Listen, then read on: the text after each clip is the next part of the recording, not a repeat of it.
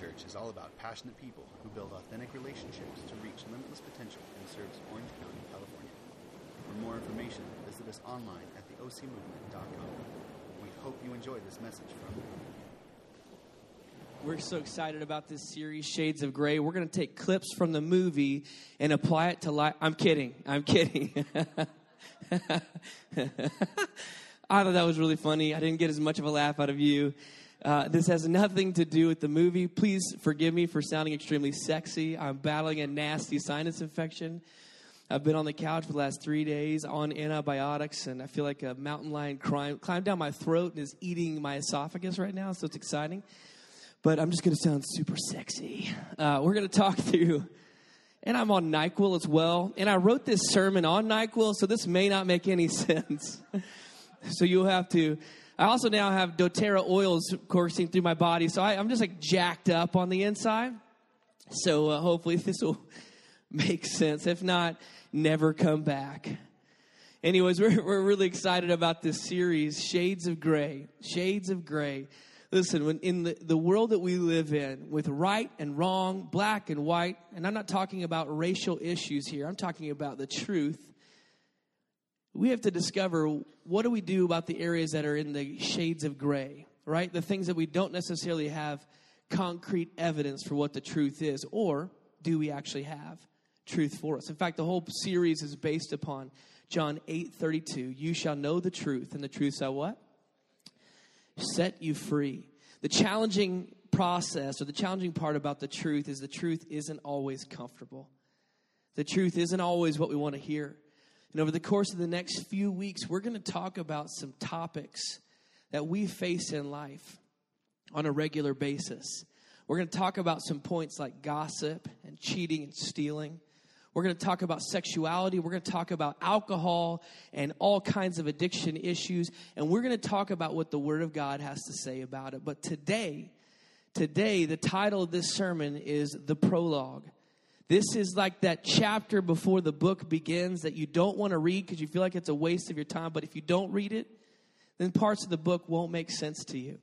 Well, let's dive into this the prologue, the beginning of this series, Shades of Gray. And before we could go into a series and talk about what the truth of God's word is for our life in every area of our life, we had to start with simply asking the question do we actually need a standard? Do we need something that sets the standard of what is right and what is wrong? So we have to start with that question Do we need a standard? You see, we live in a society today that is driven by moral relativism, or it's a moral relativistic society. I didn't make up that word. That's a worldview that so many people that we that live in this world, including the people that are in this room, tend to use to make decisions. And let me tell you what moral relativism is, okay? Moral relativism states that ethical standards, morality, and positions of right and wrong are culturally based and therefore subject to a person's individual choice. Now, I think for most of us, we would agree on the big stuff. We could agree on what is right and what is wrong, maybe based upon the city, the state, the nation that you live in. But for most of us in this room, this actually has crept its way into our ideology, into how we face and answer complicated scenarios that we're up against. Just like the humorous video that we used in the beginning of this service, where we just went randomly into Laguna Beach to poll the audience and see how they would respond. And there's a, a stark contrast between what people believe is right and wrong and what they actually use to govern the decisions that they make. Again, for most of us, on the big stuff, I think we would probably agree.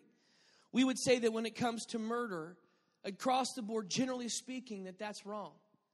Generally speaking, we would say across the board that rape is wrong. Generally speaking, across the board, all if I was to pull all of you in this room, you would say that genocide is wrong and not acceptable. Not only do you think those three before mentioned are wrong, but you would not partake in those. And that would be a good answer. You pass that test. Now, but that only applies to America.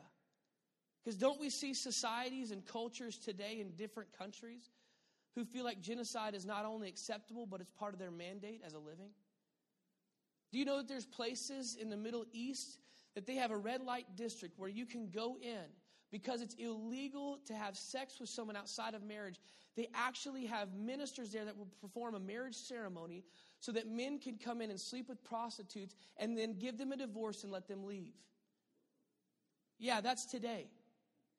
There are places in our world today that if a woman is accused of adultery, they'll get an iron as hot as they possibly can and place it to her tongue. And if she screams, then she's guilty. And if she's silent, then she's innocent. I think all of us in this room would fail that test. So it's safe to say that not all of us in this world, and I would dare say even in this nation and state, are on the same page when it comes to even the big stuff. The challenge is, the challenge is, I believe we've been given a mandate to follow a standard. So the question is, do we even need a standard? What about when it comes to things like adultery, lying, cheating, and stealing? I think one simple answer, and this will be on the screen, I think this is worth writing down. We need a standard that doesn't waver, that won't return void, and that isn't the, that is the same yesterday, today, and forever. You see, I believe if we don't have a standard in our life, we'll eventually end up wandering aimlessly. Do you know that centuries ago, when sailors were navigating the open seas, they would use celestial navigation? And that sounds kind of weird today, but that simply means they would use objects in the sky, such as the sun, the moon, the stars, and even the horizon to determine where they were in the sea or the ocean they were sailing, and more importantly, the direction that they needed to go. Celestial navigation. It was, way that, it was the way that, that many sailors and discoverers crossed the great Atlantic and the great Pacific back in the earlier days trying to discover different portions of the world. The problem was with celestial navigation that if it was nighttime and they were in the midst of a great cloud cover and could not see the stars or the moon, then they couldn't determine not only where they were, but where they needed to go. And earlier on in this navigation, when, when the greatest philosophers and the greatest scientists believed that the earth was flat, they didn't realize that the earth was rotating and orbiting as well. And so, that different times of the year, the stars would end up in different places in the sky. The problem was when using celestial navigation early on in the years of sailing, there were too many times and all too often the sailors were left to the discretion of the sea and the elements, which meant if a storm came or a wind began to blow, that if they didn't know the direction they were supposed to be heading, it could mean disaster. It's kind of like Apple Maps. Can I get an amen? For those of you who have iPhones, you know what I'm talking about. For those of you who don't, we're praying for you. You type in the address to Siri and you put it on your Apple map and you start driving, and Siri starts giving you directions, and you're on the highway, the 405 heading somewhere arbitrary in LA, and all of a sudden she tells you to exit the highway, do a U turn, get out, fill your tire up, jump back on the street, do jumping jacks, and get back on the exact same spot on the highway. Only now you've wasted 25 minutes and you want to throw your phone across the car. Can nobody identify? I feel like if we don't have a set standard in our life, then we're left to the torment of the seas. And the scary thing is, so many of us are walking through life at the mercy of the sea. I think this is something worth writing down. It's on the screen. By the way, I do most of the notes. If there's misspelled words, it's because I have a degree in misspelling. If you notice it, it means you need to be on our tech team, so fix that today. Here's something for you to write. That was a horrible laugh. Can you not tell I'm trying here? So y'all give me some pity laughter clap like really loud at times. It doesn't even make sense. It'll make me feel like I'm making sense today. Oh, that's so good. Oh, I feel so encouraged. Here's something to write down. Having the right standard creates a fail proof guidance system empowering me to avoid unnecessary storms and navigate through the ones that life throws at me. Think about how many storms in life that we face that are self induced because we did not follow a standard. Think about how many decisions that you or I have made through the course of time that looking back in hindsight, we can clearly see and identify. I didn't have to make that choice, but I chose to do what I wanted to instead of doing what was right. I wonder how many relationships were started. I wonder how many broken hearts have come about because of people doing what they want to do instead of living to the standard. The question is do we need a standard? The alternative is a society where culture sets the standard, where right and wrong only exist as far as my situation dictates. This can also be called situational ethics, and this idea was started uh, when some philosophers got together shortly after World War II when presented with the case of a young Jewish girl who was in a Nazi concentration camp and she gained her freedom by sleeping with one of the guards. And the question arose is it okay to do things that are wrong if it gets you the results that you need? And my fear is that for most of us in this room, and again, I'm not talking even about the big stuff now. For most of us, we allow a standard to be there when it's convenient, but we follow our own heart when it seems to be justifiable.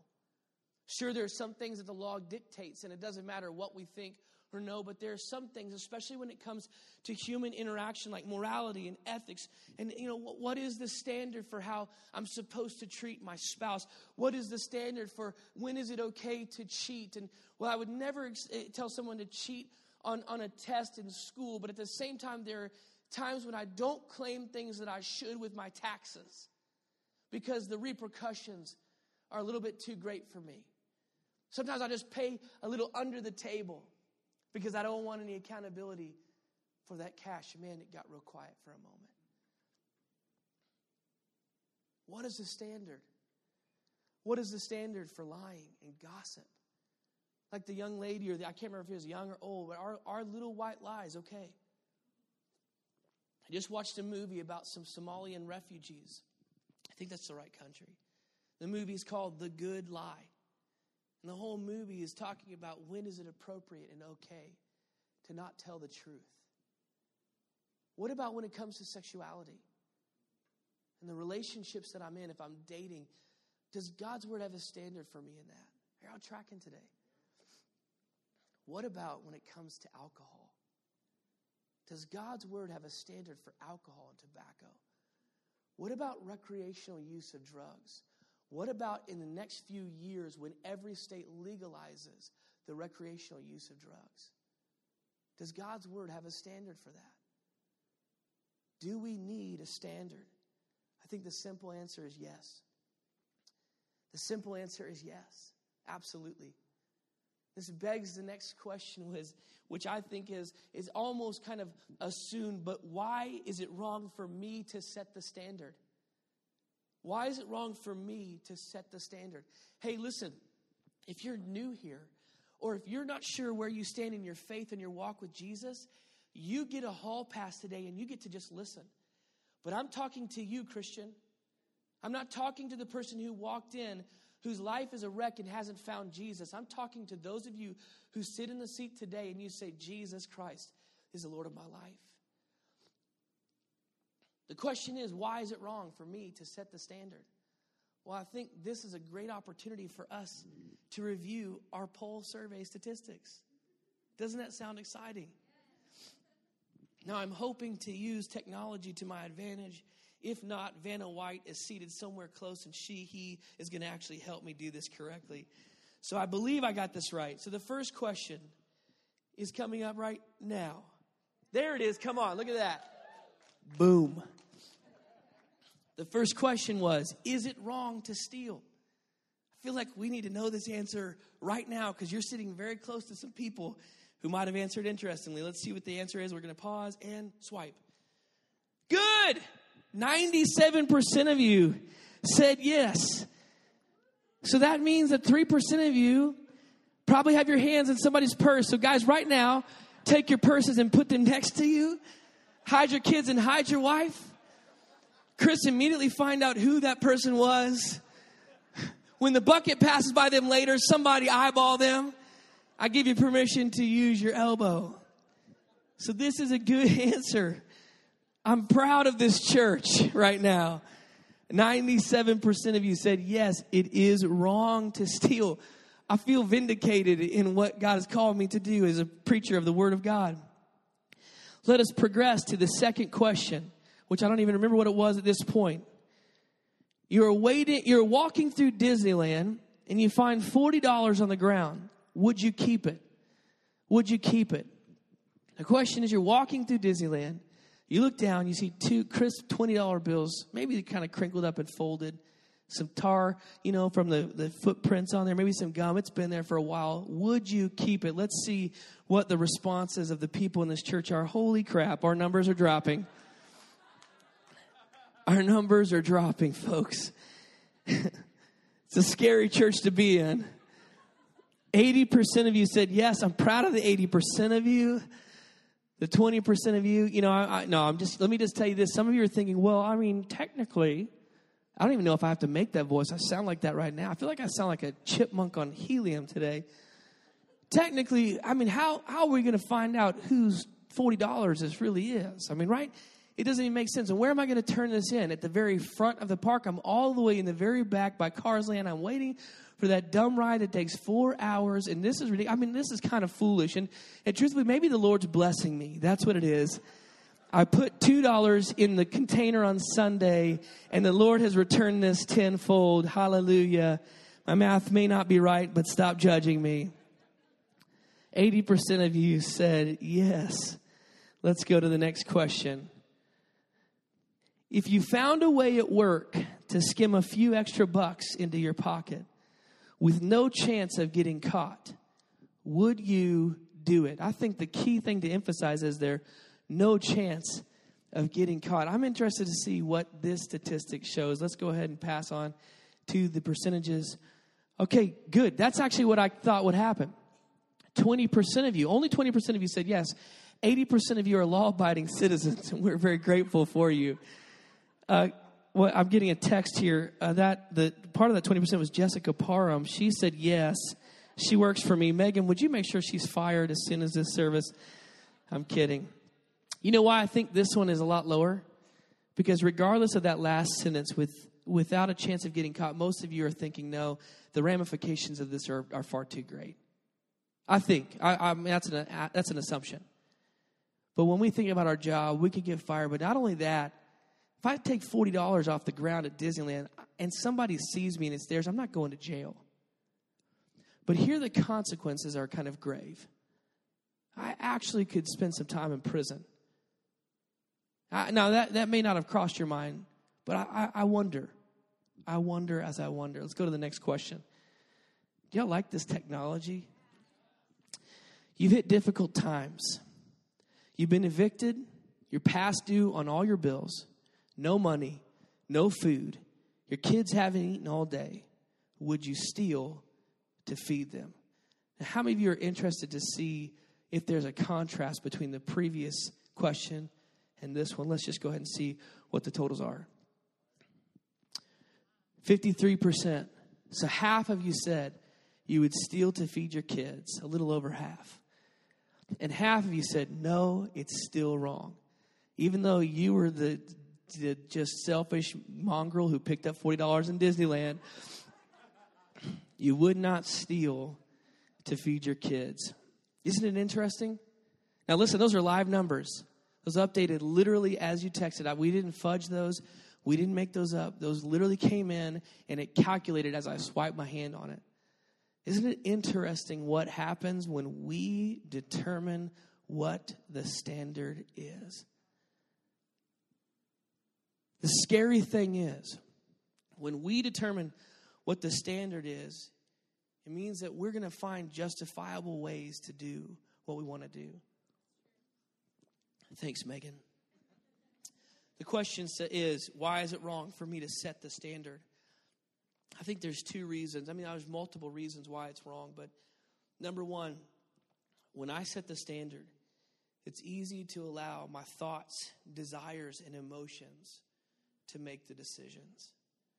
Listen to what James 1 13 through 15 says. This is the message translation. So, this is Eugene Peterson took the scripture and then he, he contextualized it kind of in a paraphrasing way that somewhat makes sense sometimes in a different way for you and for me. And I like to read this paralleled with my Bible just to kind of hear it from a different perspective.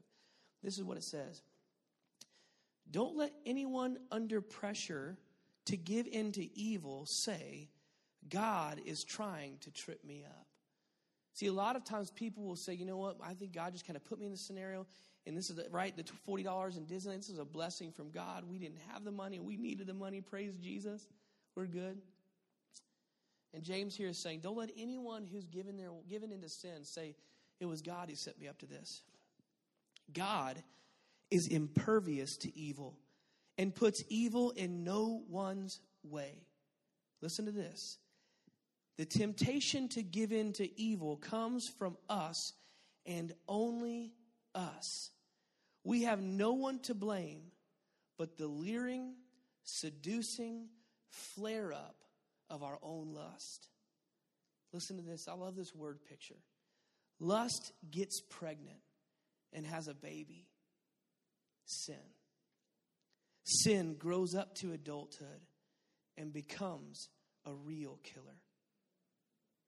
What a powerful passage.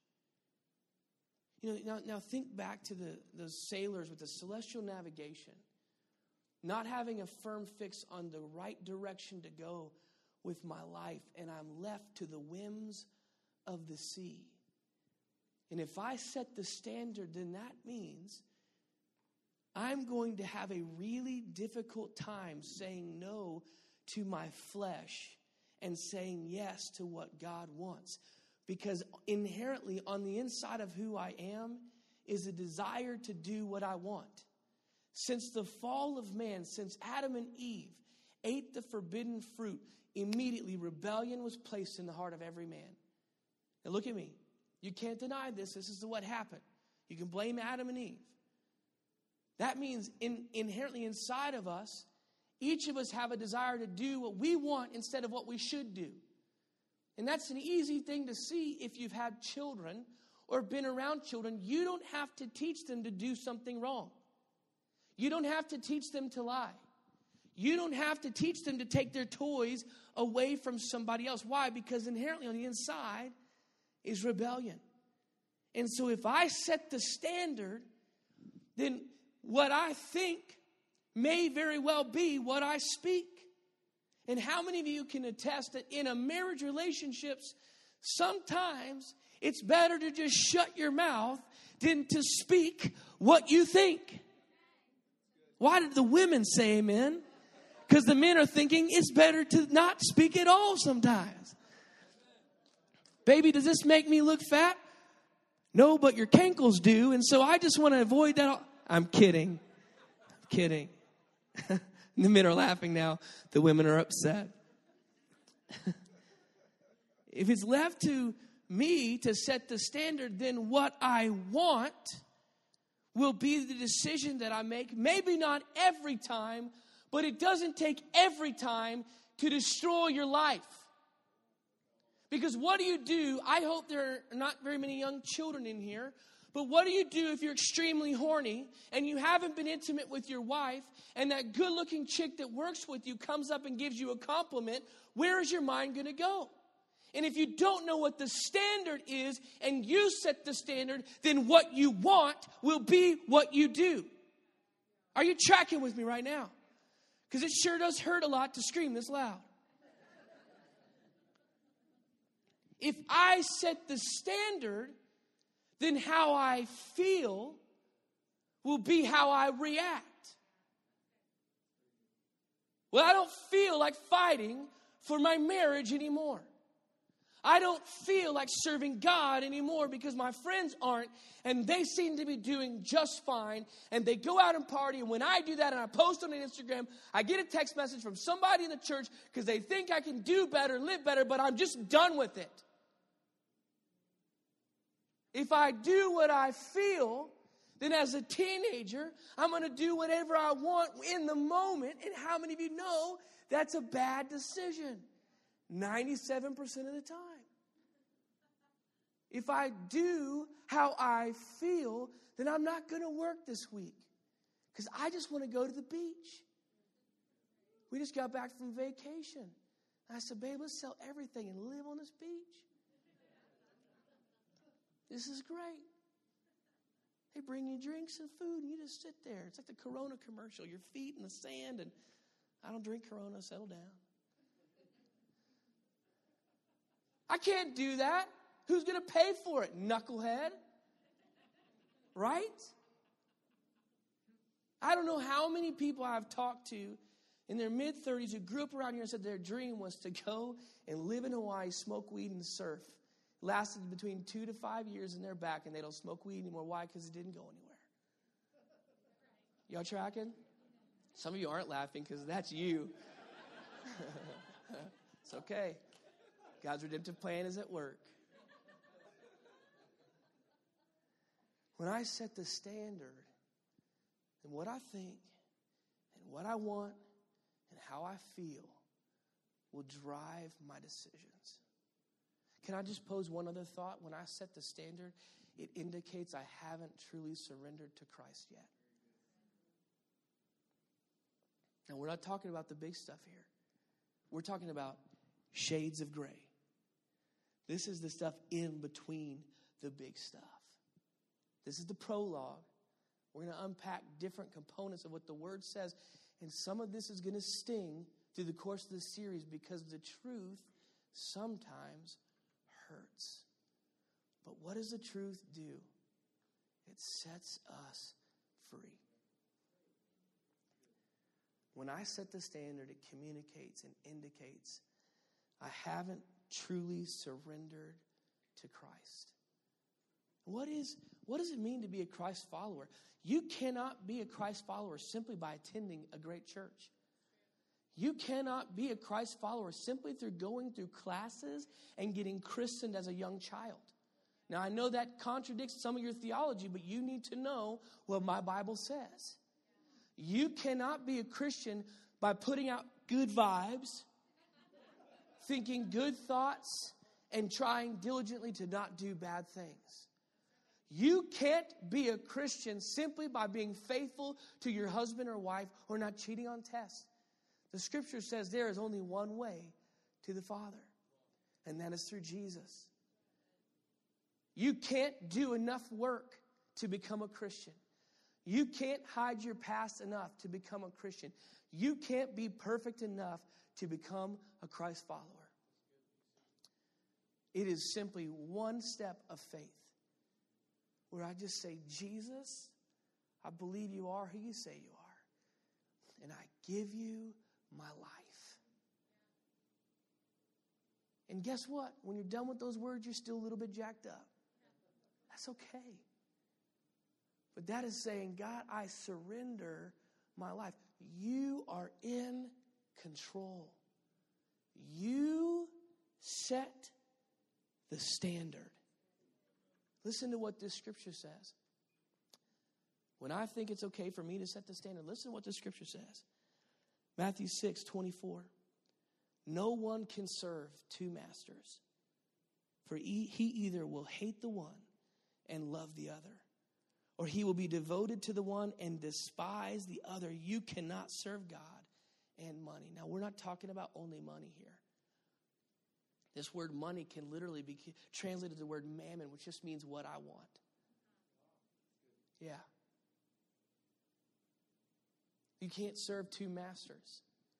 You can't say, I surrender my life to you, Jesus. I give you all that I am, except for this one part. Because I want to do just this one thing. And I think it kind of makes sense. I'm not murdering, I'm not stealing, I'm honoring my father and mother, I'm being faithful to my spouse. But this one thing, I'm going to set the standard because I feel like it's justifiable in my life. Thank you for the 93%. But for the 3%, I got this. When we do that, when we do that, we're no longer saying, Christ, you are my master. You are in control. We're saying, I'm going to handle a portion of this. The challenge comes. The challenge comes when we contradict all of what the scripture says or a portion of what the scripture says. Because we cannot deny a portion of his standard, but then validate all of it. So I can't say, yes, I believe that Christ died for me.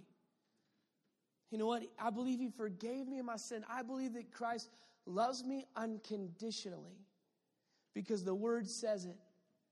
But you know what? I'm going to do what I want to do with this component. Because when we contradict His Word, we no longer validate all of it. Are y'all tracking with me right now? I hope it makes sense. Some of you may be sinking deeper into your seat thinking, I'm a failure. Listen, that's not the point of today's message. In fact, the series following this one is called Shades of Grace. And we're going to talk about the power of grace at work in our life. But hey, if we don't acknowledge what the standard is and what the truth is, we could be like a sailor trying to navigate by the stars that we can't even see. And we will slip into a storm that we could have avoided, or we won't know how to navigate the ones that life throws at me. Are y'all tracking? I hope so. Do we need a standard? Yes. Why is it wrong for me to set the standard? Because my decisions are often driven by what I think, what I want, and how I feel. And because it indicates I haven't fully surrendered to Christ yet. Last question. I'm going to wrap up on time. Last week, Megan and I preached, and she preached for 35 minutes longer than she should have, and I didn't say very much at all. And it was like an old school Pentecostal service. We went, we preached for a stinking hour. Jesus, it was all Megan. I just sat quietly. settle down. Y'all settle. Megan is awesome. You are not. What, sh- what should settle down? I'm to have my ushers remove all of you right now. What should set the standard? What should set the standard? A standard is a standard for a reason because, by definition, it sets the precedence. What should set the standard? By definition, it sets the precedence. Everything else is simply an opinion. And I believe the answer unequivocally is the Bible, the Word of God. Now, look, you can go to the movement church and you don't have to agree with us. That's okay. But we're going to preach it like I'm telling you right now all the time. It's a weak hand clap for the Word of God, but that's okay. We're gonna, I believe unequivocally the answer is the Bible. Listen to, let me just read some passages to you in the last five minutes of this sermon. John 1 1 through 3 says this In the beginning was the Word, and the Word was with God. And the Word was God. He was in the beginning with God. All things. Notice that word all. It doesn't say some, it doesn't say all things except for the Big Bang.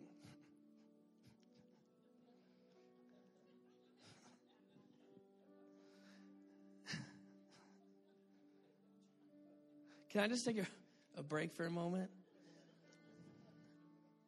I don't care if you believe in the Big Bang or not. What matters is who started the whole thing in the first place. I don't care how old you think the earth is or whether there were dinosaurs or not. My Bible says he was in the beginning, and all things were made through him. Listen to this. And without him was not anything made that was made. Everything was made through him. Nothing on this earth has ever been without him. In him was life, and the life was the light of men. And the light shines in the darkness, and the darkness has not overcome it. In the beginning was the Word this is the standard. These are the word from the true and living God.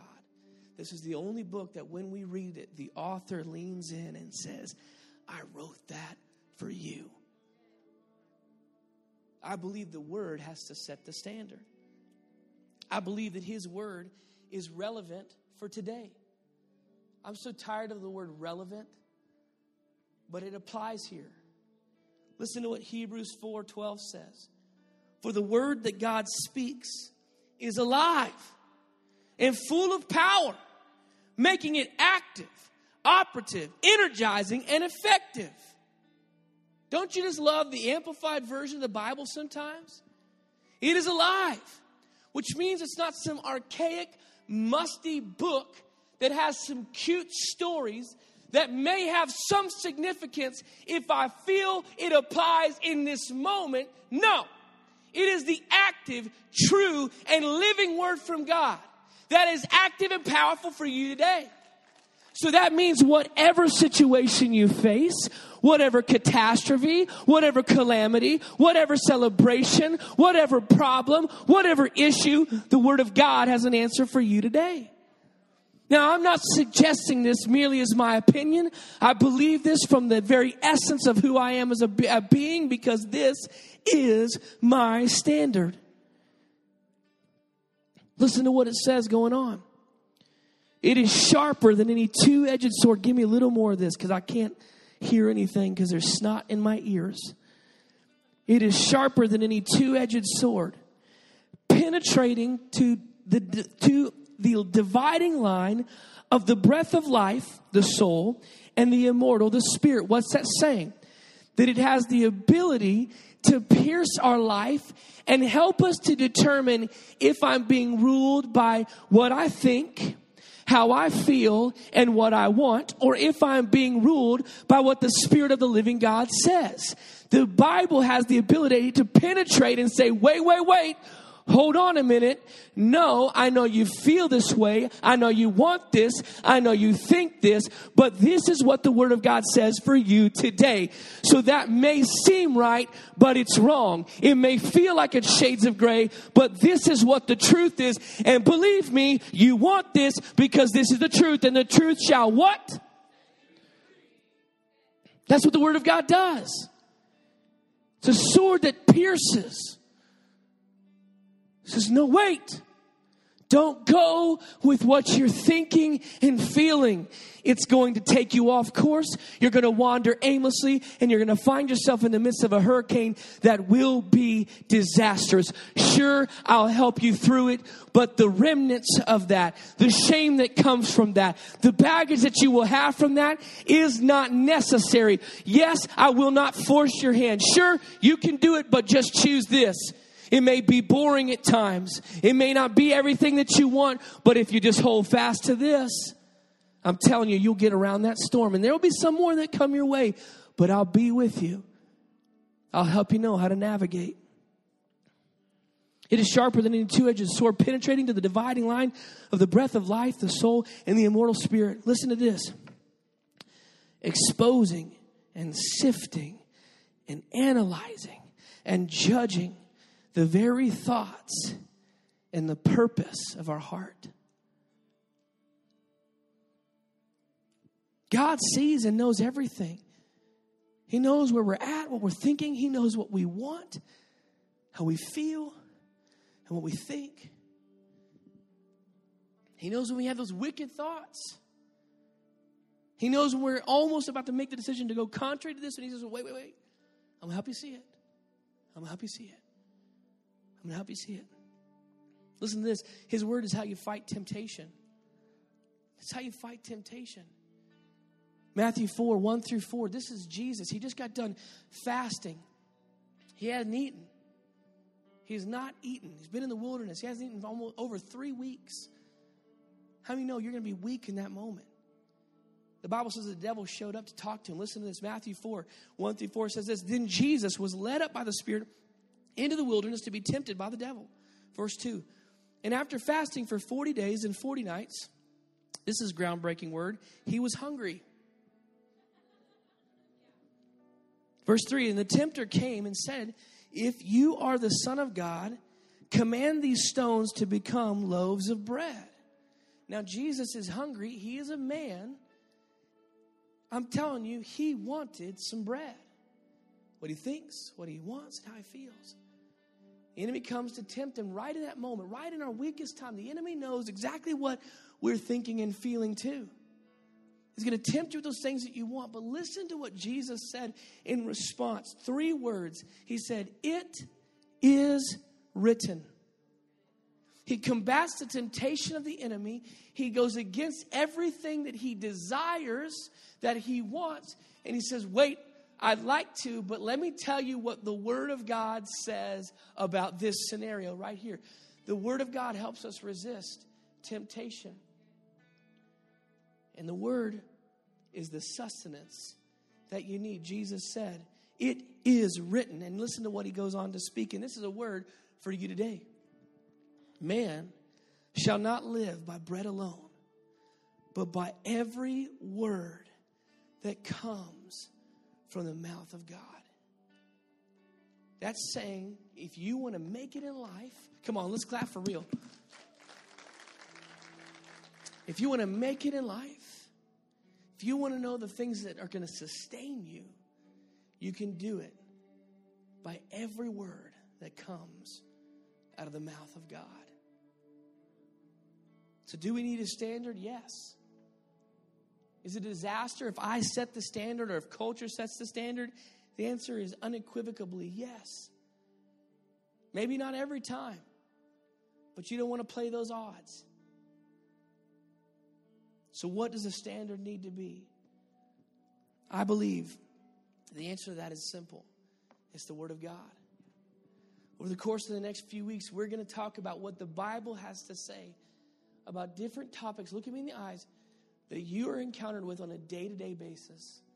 And the purpose of this series is not to throw judgment or condemnation.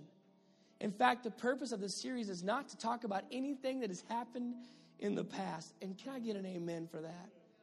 You'll never hear us harp on or linger on the things and mistakes of our past because you need to know of everybody in this room, the most jacked up individual standing right here.